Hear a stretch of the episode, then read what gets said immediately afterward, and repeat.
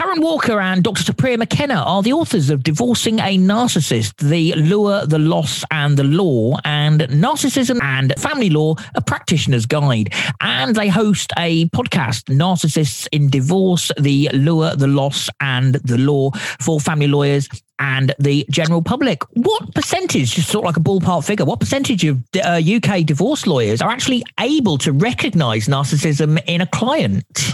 Percentages are really difficult, David, because it is generalizing hugely. So I think what I'm going to say is, in terms of percentages to how many can recognize it, I think that those who've got a more detailed level of qualification are best placed to do so. And that's right. probably about 20 to 25% um, of divorce lawyers in the country as a, as a real general hmm. guide.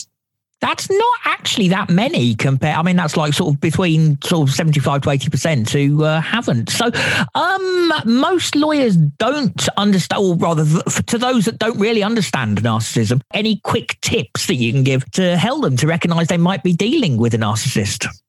Well, the quick tips to recognize someone who suffers from this really go hand in glove with what Supriya has always already identified as the types of individual who suffer from this. Um, and it's just about translating that um, into the way in which one's client treats you as a lawyer.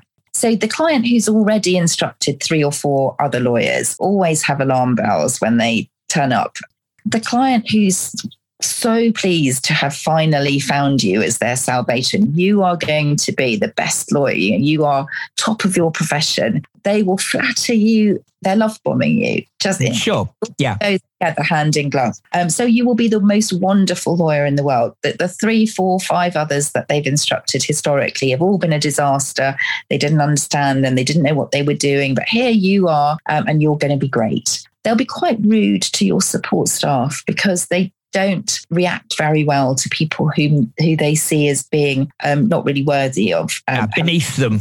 Exactly. So yeah.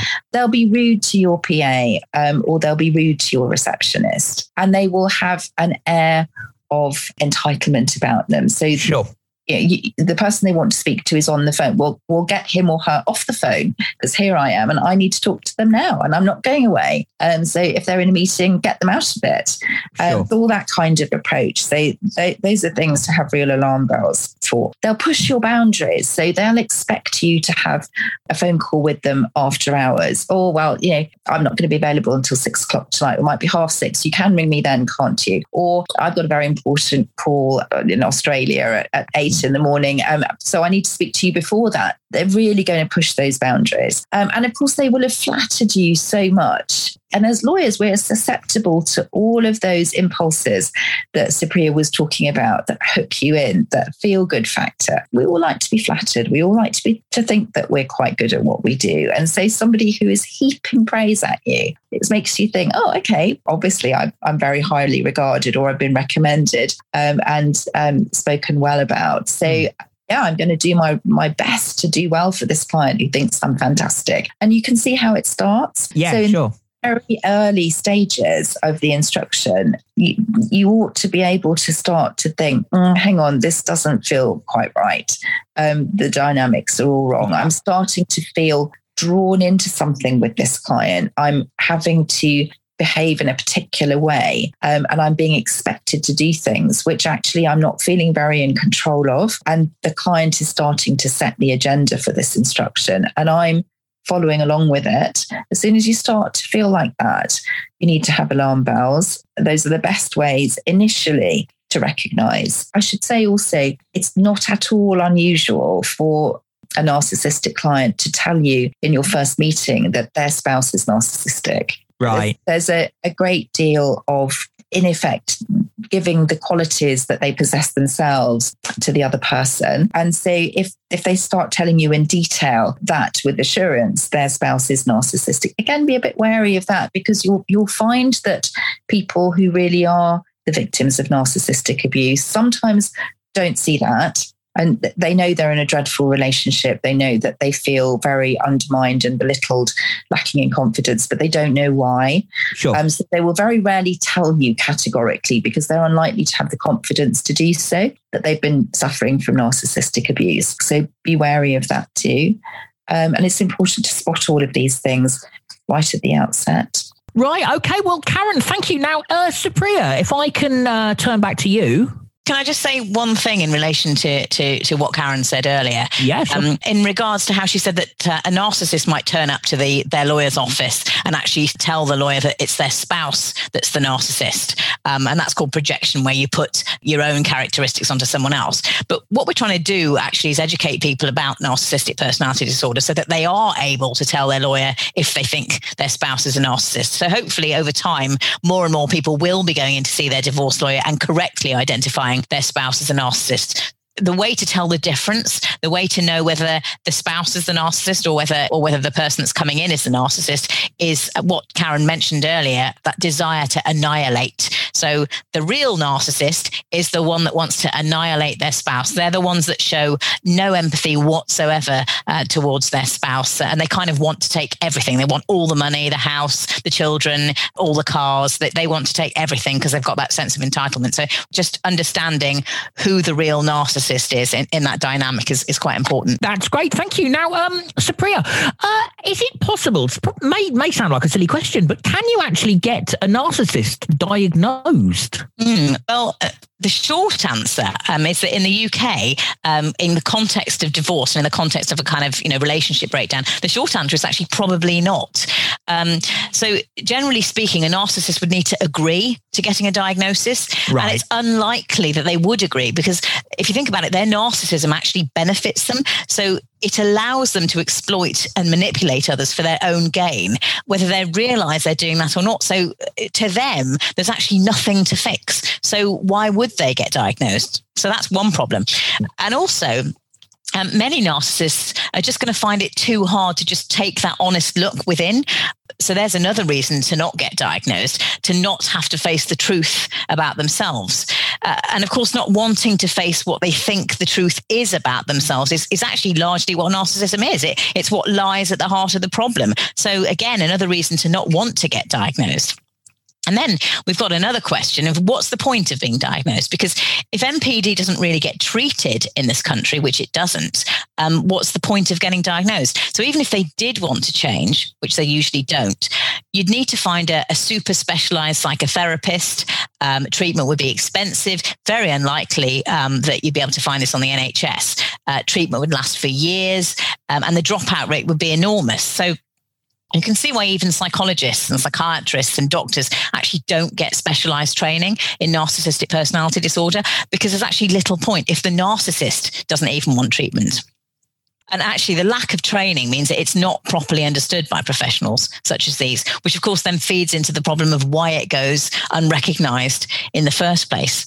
So, in summary, with that question, I, I think it's possible to get them diagnosed, but in reality, it's relatively rare. Right. Now, that leads me on to another question.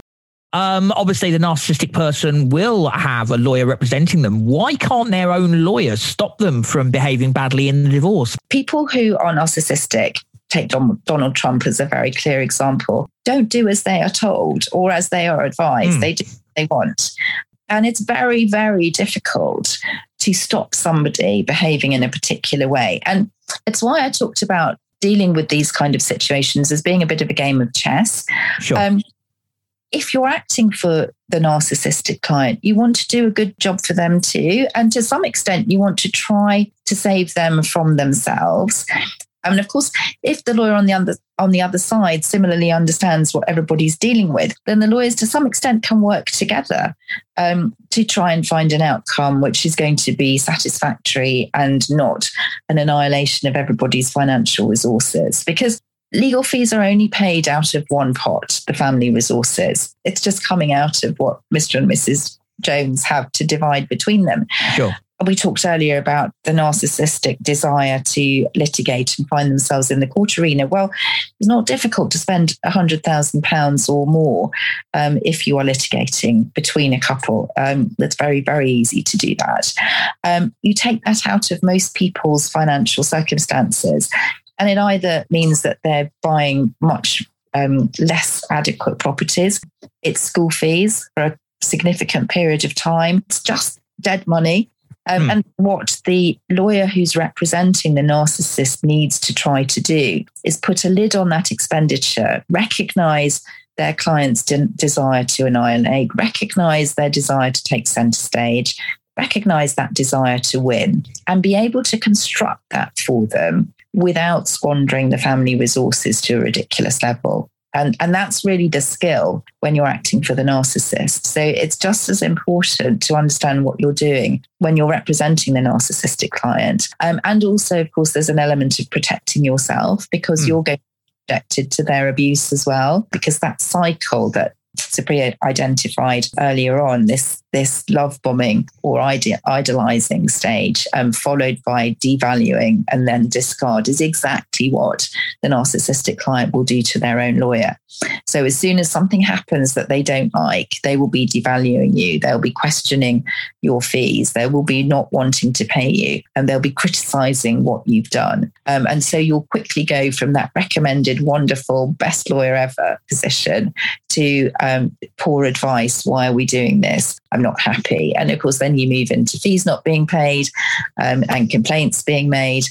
And you know, you're, you're caught in the, the same abusive cycle. Really important to guard against that when you don't understand what you're dealing with, that's when um, you become a tool of narcissistic abuse because your client is just using you as an extension of themselves. They'll sure. be telling you what to write. Um, there's another way of, of identifying whether um, your client is narcissistic is when they start drafting letters for you. And I would always say to someone in those in those circumstances, look, you know, there's no point paying me to do what you're doing yourself. Um, you know, I'm, I'm not going to put what you want to write just on my note paper. Yeah. Um, so either do this together with advice, or you might as well just do it yourself. And so if you don't understand it, you're going to become really the inflictor um, on behalf of your client of this annihilation desire on the other person sure. and on the other lawyer. And actually, you become um, part of the tools and facility for the narcissist to really ramp up the adverse behavior and the toxic environment within the divorce process. And you, you just become, if you like, an appendage to that. Right, I see. Okay, now, um, Supriya, finally for you, um, what advice would you give to someone who is uh, separating or who wants to separate from a narcissist? Because as we've obviously discussed over the um, period of this interview, not the easiest thing in the world to do. No, absolutely not. I think number one is don't tell the narcissist that you think they're a narcissist um, because that will backfire on you. And you will get that whole projection thing where they'll say no you're the narcissist. And then you'll be really confused and then they'll tell everyone else that you're the narcissist and it can just never end well. So don't tell the narcissist that you think you think they're a narcissist. Um, secondly don't expect couples therapy to work if the underlying problem is narcissism. It's just a non starter. And um, where Karen was talking earlier about mediation and how the mediator gets drawn into this triangle and, and used against you, that's exactly what will happen in couples therapy. So the narcissist will basically run rings around you and the couples therapist. So, um, not a good idea at all really important to realize that the narcissist is going to try to get you back if you're the one that leaves. And they, they try to love bomb you again. They'll guilt trip you. They'll even threaten you to come back. Don't fall for it. Um, it actually takes around seven attempts to leave an abusive relationship on average uh, because people do fall for these tactics. So just be aware of that and stay strong. I'd also say cut off all contact if you can. Uh, and if you can't, perhaps if you share children with a narcissist, then limit that communication to email only. And don't expect to be able to have a rational conversation with a narcissist if they've been left. Um, because you know their communication style is going to be it's going to be ranting, accusatory, illogical, quite frightening um, at times. And there are specific ways to deal with that, which we we discuss in the books. And I think finally, educate yourself about narcissism uh, so that you can understand what what lies behind the behaviors that you're being subjected to because ultimately uh, that's the thing that's going to help you to, to cope better with those behaviors that's brilliant. Thank you, Supriya. Now, um, same um, from a legal perspective, what advice would you give to someone who is separating from a narcissist? Well, the most the most important thing at the outset is to find a lawyer that understands NPD well. And as I said earlier, probably about twenty to twenty five percent do. Sure. Um, someone that's referred to you, as long as it's by somebody who has been through a very similar situation to yourself. Otherwise, don't be afraid to um, look at people's websites, ring round and make inquiries because it's so important to get the right person working with you This is such an important moment in your life. Sure. Um, understand that classic mediation is unlikely to work. Hybrid mediation probably does. So um, understand that distinction. And again, there's quite a lot of information out there. Um, the Resolution website, which is an umbrella organisation for family lawyers, has a lot of information about process. It's worth having a look at the public pages of that. Make sure that your divorce lawyer knows not to respond to all of the accusations made by the narcissist in in um, correspondence. So you want to be sure that you don't don't get drawn drawn into this tit for tat approach, which will become needlessly expensive and entirely irrelevant. It's not focused on the, the um, particular issues it's not a good idea to, to refer to narcissistic personality disorder within the court context. Um, Supriya's already said about not telling somebody who is narcissistic that they are because sure. it's not to help. Um, and it's it's not it, it, it's an expression which can be over bandied about actually in my area of work. And it's very important that you only refer to it in the right context. So so don't refer to labels. I think labels are a bad thing in any event. Okay adjust your expectation to what a reasonable outcome might look like. I said earlier about allowing the narcissist to win, and that winning as the spouse of the narcissist isn't the same as getting the best financial outcome. Sure. It's back to that game of chess and positioning yourself um, so that the outcome is achievable in a cost effective way and you can live with it and you get your life back at a much earlier stage. And all of those are important factors to take into account you're going to need to prepare yourself for post divorce issues, especially if you have children. So, and also if you're financially um, linked to the narcissist moving forward via maintenance or child maintenance or whatever that might be. Um, so, be sure that you're prepared to deal with those continued points. I think the underlying most important point is to allow the narcissist to feel like they've won that's the best way to get a satisfactory outcome whereby moving forwards you can work better co-parenting your children because they'll be sort of a bit crowy and feeling that they did well and if you sure. understand that and you know that actually you were the one who did well because you allowed that to happen. It's really important. I think also to get help from a divorce coach or therapist who really understands narcissistic personality disorder, because what you don't want to be doing is wasting your funds paying um, hourly rates to a lawyer for the wrong kind of work. They're there to help you through the legal side, but sure. undoubtedly you need some um, additional assistance to that. Supriya's already mentioned that couples counselling doesn't work at all, um, and actually. Counselling can be more damaging than beneficial if it's with the wrong person. So, again, it's about finding someone who really understands what you're dealing with and can support you through the legal process. And to some extent, work with your lawyer and maybe provide the gaps in their information with what this situation is all about so that the client feels that they got a team who are working together. Um, again, that's really important. It's about bolstering their self esteem to get them through this. That's wonderful. Well, Karen and Supriya, both of you, thank you so much for joining us. And hopefully, we'll have the pleasure of your company in further shows.